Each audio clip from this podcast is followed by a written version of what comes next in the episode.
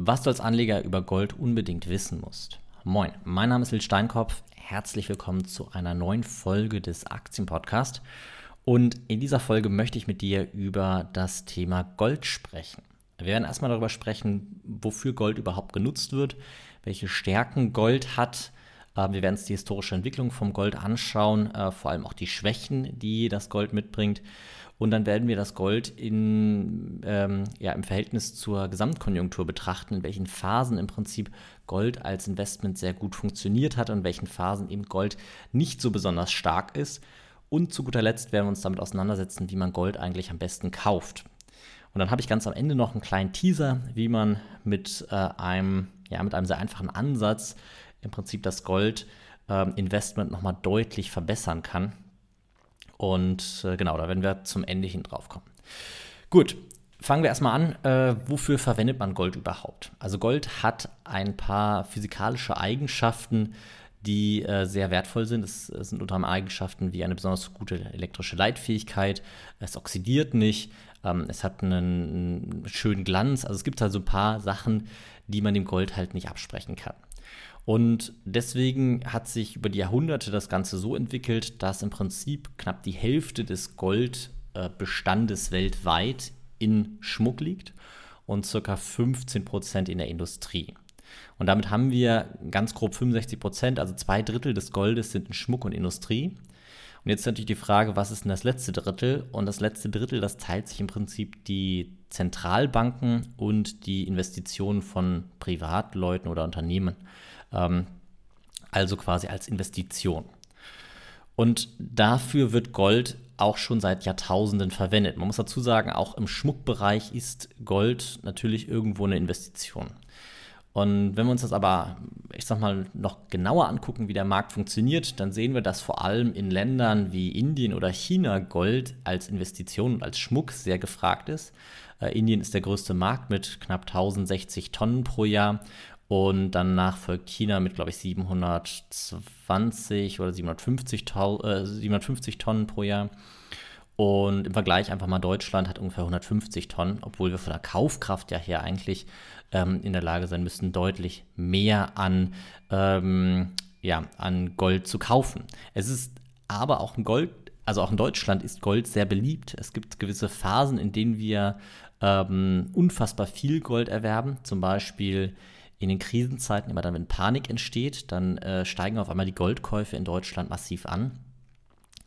Und ähm, dann wird das Gold gerne mal beiseite gelegt. Man muss sagen, dass das Gold, zumindest historisch gesehen in Europa, über äh, lange Zeiträume auch ein sehr guter Vermögensschutz war. Wichtig an der Stelle ist zu verstehen über lange Zeiträume. Und deswegen gucken wir uns das Ganze mal genauer an und schauen einfach mal rein, was im Prinzip Gold in den letzten 50 Jahren gebracht hat Warum die letzten 50 Jahre? Das ist ein ganz einfacher Grund. Wir haben im Prinzip erst seit ungefähr 50 Jahren ähm, den Goldstandard aufgehoben. Das heißt, ähm, es war lange Zeit so, dass das Gold an die Währung gekoppelt war, beziehungsweise die Währung an das Gold gekoppelt war. Und ähm, erst ähm, vor ungefähr 50 Jahren wurde dieser Goldstandard aufgehoben und seitdem kann das Gold erst frei seinen Preis äh, bilden. Seitdem hat es auch angefangen, äh, dass wir im Prinzip international eine Veränderung der äh, Währungspolitik oder der Geldpolitik sehen konnten. Ähm, wir haben seitdem eine, eine massiv expansive Geldpolitik im Verhältnis zum Gold. Und das ähm, untermauert in, in, bei vielen eben den Glaube an das, an das Gold auch, muss man sagen. Und wenn wir uns das jetzt einfach mal angucken, von 1972 bis 2022, also ziemlich genau die letzten 50 Jahre, dann hat das Gold eine Rendite von 7,75 Prozent erzielt. Das heißt, aus einem Dollar wurden 41 Dollar. Und man muss dazu sagen, das ist nicht nur ähm, absolut nicht schlecht, sondern das ist auch, äh, wenn man dann noch berücksichtigt, dass Gold in vielen Fällen steuerfrei ist, ähm, auf jeden Fall wettbewerbsfähig im Verhältnis zum Aktienmarkt. Ne? Unterm Strich hat der Aktienmarkt noch höhere Renditen erzielt. Ähm, wenn man aber eben dann die, die, die Belastung, also die steuerliche Belastung sich dort anguckt, ähm, dann sieht das Gold gar nicht mal so schlecht aus und ist nur knapp hinter dem Aktienmarkt, was es angeht. so, was aber wichtig ist an der Stelle, wenn man zum Beispiel Gold 1980 gekauft hätte, dann hätte man bis 1999 einen Verlust von 70 Prozent erlitten. Das heißt, man wäre 20 Jahre investiert gewesen und hätte unterm Strich minus 70 Prozent gehabt. Und hätte dann noch weitere acht oder neun Jahre warten müssen, bis man den Verlust wieder ausgeglichen hatte. Das heißt, wer 1980 gekauft hat, war erst 1900, äh, 2008, sorry, 2008 erst wieder ähm, auf dem alten Niveau zurück. Und das gleiche kann man nochmal sagen, von 2011 war es so, dass man 2011, äh, wenn man 2011 gekauft hätte, wäre man 2015, also nach fünf Jahren oder vier Jahren Investition, bei minus 45 Prozent gewesen. Und 2020 ähm, erst wieder im Plus. Das heißt, man hätte neun Jahre darauf warten müssen, dass die Goldinvestition sich, äh, sage ich mal, wieder rentiert hätte. Und ähm, genau das ist so ein bisschen das Problem am Gold. Es gibt sehr, sehr, sehr lange Phasen, in denen das Gold eben nicht performt, in denen es eine Seitwärtsbewegung hat oder sogar einen Abwärtstrend. Und diese Phasen, die machen äh, eine Investition in Gold ähm, so riskant, weil man eben, wenn man zum falschen Zeitpunkt Investitionen in Gold tätigt, es sein kann, dass man wirklich sehr lange warten muss, bis diese Investition sich rentiert. Und wir haben uns das mal genauer angeguckt und angeschaut, wann sind denn die Phasen, in denen das Gold ähm, ja gute Renditen erzielt und wann sind die Phasen, in denen es nicht so gute Renditen erzielt. Und im Prinzip kann man zusammenfassen, dass die langen Phasen der Stagnation bzw. der fallenden Kurse von Gold äh, immer dann existieren, wenn wir im Prinzip ein fallendes Zinsumfeld haben und eine relativ stabile Währung, also geringe Inflation und eine stabile Gesamtkonjunktur. Das heißt, immer dann, wenn eigentlich alles für die Wirtschaft äh, gut steht, das heißt Zinsen fallen, äh, das Geld ist stabil und die Konjunktur läuft, dann ist Gold irgendwie nicht so richtig das beste Investment. In den Phasen, in denen aber Unsicherheit existiert, und zwar durch drohende oder steigende Inflation, durch ein steigendes Zinsumfeld, aber auch durch, ähm, durch, ja, sagen wir mal, politische Unsicherheit oder wirtschaftliche Unsicherheit. In den Phasen ist das Gold immer ein ganz gutes Investment und wird viel nachgefragt und bringt auch gute Renditen. Ähm, es gibt halt dann noch so ein Zwischenszenario, und zwar ein Szenario, wo wir hohe Realzinsen haben und äh, tendenziell insgesamt eher ein stabiles Zinsumfeld. Auch da ist Gold nicht so richtig beliebt, weil man eben das Problem hat, dass Gold weder Zinsen zahlt noch irgendwie Dividenden ausschüttet und dementsprechend halt in einem äh, Niveau oder ein Zinsniveau, wo wir hohe Realzinsen haben, das heißt irgendwie 6, 7, 8 Prozent Zinsen bekommen, da mh, hm, ist das Gold eben, ähm, das keine Zinsen liefert, kein besonders gutes Investment und sollte eher gemieden werden. So, aber dieses Verhalten, dies ist erstmal das, was wir ganz grob beim Gold äh, definieren können. Das heißt, immer dann, wenn Inflation droht oder sogar gerade schon steigt, wenn ähm, die Zinsen anziehen und wenn äh, im Prinzip dann noch politische oder wirtschaftliche ähm, Unsicherheit dazu kommt, dann haben wir mit Gold eigentlich ein sehr gutes Investment liegen. Und in den Phasen können wir dann Gold eben kaufen. Und dann stellt sich natürlich die Frage, wie kaufen wir das? Es gibt verschiedene Möglichkeiten, vom steigenden Goldpreis zu profitieren. Entweder man kauft zum Beispiel physisches Gold, das ist die eine Möglichkeit. Dann gibt es natürlich das, das Papiergold. Ähm, es gibt die Möglichkeit, abgeleitet in Gold zu investieren, zum Beispiel über Goldminen oder eben auch über Derivate. Und ich möchte das Ganze einfach mal gegenüberstellen, weil alles hat so ein bisschen seine Vor- und Nachteile. Physisches Gold ist natürlich hochinteressant immer dann, wenn man das Gold wirklich braucht. Also in solchen Konflikten wie zum Beispiel ähm, jetzt in der Ukraine, da sind natürlich diejenigen besonders gut aufgestellt, die physisches Gold zur Verfügung hatten und dieses Gold eben nehmen konnten und das Land verlassen konnten. Weil ähm, das Bargeld ist tatsächlich kaum einzutauschen, es ist kaum was wert. Selbst die, die Geldwechsler tauschen ähm, die, die ukrainische Landeswährung nicht mehr gegen Euro oder Dollar ein. Das heißt, ähm, wenn man jetzt als Ukrainer fliehen musste, dann hat man äh, im Prinzip ein Szenario, in dem man ja mit dem Bargeld, äh, was man vielleicht angespart hat, überhaupt gar nichts anfangen kann. Und dementsprechend ähm, wäre da zum Beispiel Gold in physischer Form natürlich besonders interessant. Wenn man aber jetzt natürlich nicht nur darauf guckt, dass es in einem solchen ähm, wirklich äh, Extremszenario als, als äh, Sicherheit dienen soll, sondern wenn das Gold quasi als Absicherung im Portfolio oder als Beimischung im Portfolio dienen soll, dann muss man sagen, dann ist physisches Gold nicht so richtig die beste Investition. Ähm, weil wir bei physischem Gold relativ hohe Transaktion, Transaktionskosten von ungefähr drei bis fünf Prozent haben. Das heißt, zwischen Ankauf und Verkauf verlieren wir halt immer ähm, einen gewissen Anteil am Gold. Also als Beispiel, wir kaufen das Gold für aktuell ungefähr 1920 Euro. Wenn wir jetzt auf eine, ähm, eine Unze Krügerrand oder Maple Leaf gucken und äh, verkaufen könnten wir sie gerade für 1863. Das heißt, wir haben 60 Euro oder 3% Spread quasi im Gold und das ist natürlich recht teuer, gerade wenn wir relativ kurz das Gold halten wollen. Wenn man es langfristig halten will, kann das physische Gold interessant sein, weil man eben äh, bei einer Haltefrist von länger als einem Jahr steuerfrei ist.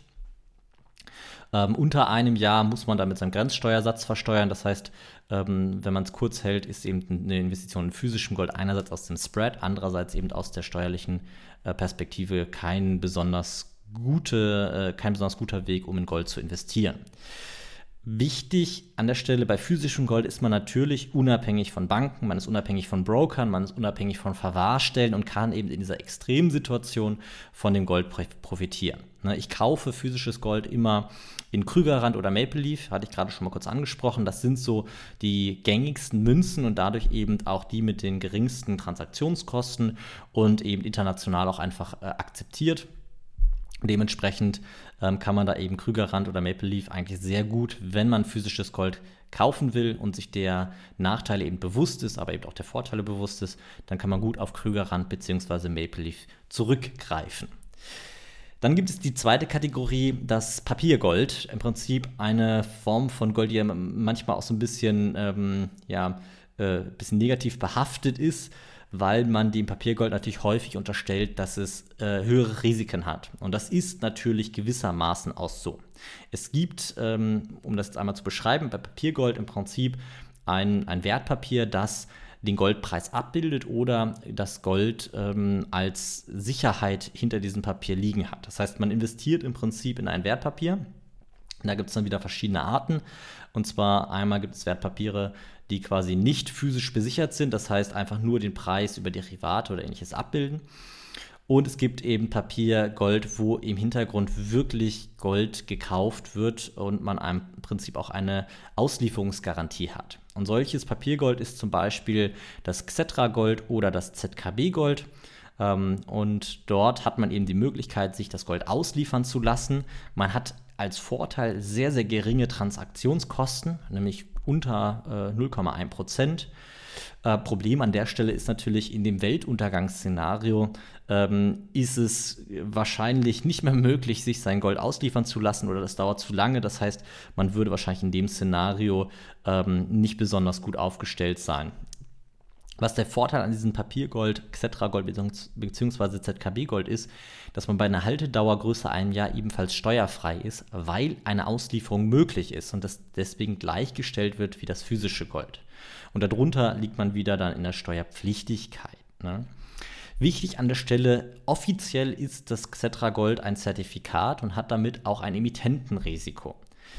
Das Ding ist, wenn man sich das aber genauer anguckt, dann sieht man, dass eben hinter diesem Zertifikat ähm, die Zertifikate eben besichert sind mit dem physischen Gold. Das heißt, selbst wenn äh, der Emittent des, des Xetra-Golds ähm, äh, pleite gehen würde, dann würde im Prinzip eine Auslieferung des Goldes äh, möglich sein. Das heißt, man würde dann in dem Fall das physische Gold ausgeliefert bekommen. Was noch hochinteressant ist, wenn man sich mit dem Thema Gold auseinandersetzt, ist das Thema Goldminen. Man kann nämlich über Goldminen ähm, im Prinzip abgeleitet vom Goldpreis äh, profitieren und man kann dadurch auch eben den Goldpreis hebeln. Und ein Beispiel ist da zum Beispiel der VanEck Gold Miners ETF. Ähm, GDX ist da das Kürzel ein ganz bekannter ETF, der die Goldminen repräsentiert. Ein ETF, der geringe Transaktionskosten hat und der eben breit gestreut in die Goldminen herrscht oder Goldhersteller, Gold, ja, Goldminen ist schon der richtige Begriff, am Ende investiert. Ähm, an der Stelle man kann dadurch verstärkt durch die Entwicklung im Goldpreis profitieren, hat aber auf der Gegenseite natürlich keinen Schutz bei einem Währungszusammenbruch oder irgendeinem anderen Weltuntergangsszenario, weil in dem Fall sind die Goldminen eben nicht so richtig interessant. Und dementsprechend ähm, ist das, sagen wir mal, ein äh, ähm, bisschen anders einzusetzendes Werkzeug, nämlich immer dann, wenn man die diese absolute, diese sehr harte Sicherheit des Goldes nicht unbedingt benötigt, sondern nur von dem Verhalten von Gold und ähm, profitieren möchte und das quasi als Beimischung im Portfolio zu gewissen Zeiten haben will.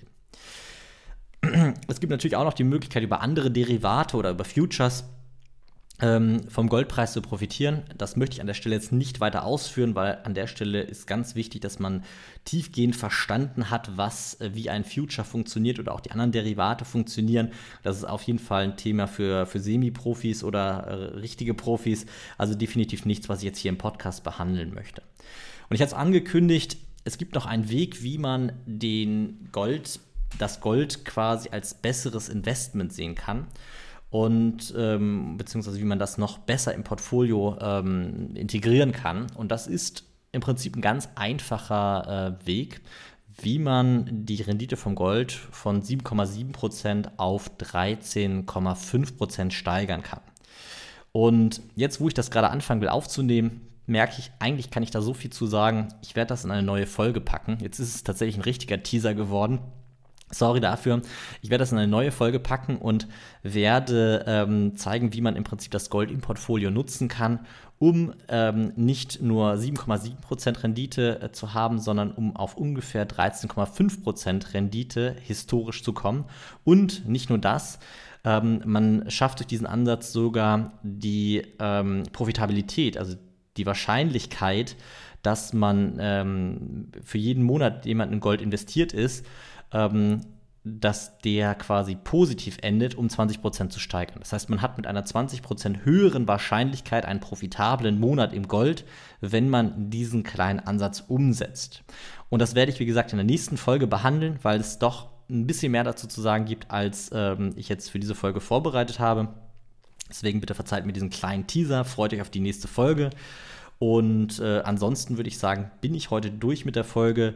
Ähm, am Ende noch der Hinweis, wenn das Thema Börse, Finanzen bzw. überhaupt Geldanlage für dich äh, interessant ist und du lernen möchtest, wie man quasi die Chancen an den Kapitalmärkten für sich nutzen kann, dann kannst du gerne mal ein kostenloses Kennenlerngespräch vereinbaren. Dafür gibt es einen Link in den Show Notes oder den findest du auch einfach unter finance.academy/termin. Und dann können wir einfach mal schauen, ob wir vielleicht zusammenarbeiten können, ob ich dir zeigen kann, wie man im Prinzip sein Portfolio sauber aufstellt, wie man die Chancen, die an den Kapitalmärkten existieren, für sich nutzen kann, wie man eine vernünftige Altersvorsorge aufbauen kann, wie man den Vermögensaufbau durch die äh, Kapitalanlage massiv unterstützen kann ähm, und äh, ja, im Idealfall auch eine finanzielle Unabhängigkeit erreichen kann. Ne? Also wenn du Spaß daran hast äh, und Lust hast, dich mit dem Thema auseinanderzusetzen, dann melde dich gerne finance.academy/termin und dann können wir eben mal schauen, inwieweit ich dir da weiterhelfen kann. Gut, ansonsten vielen Dank fürs Zuhören. Bis zum nächsten Mal. Ciao.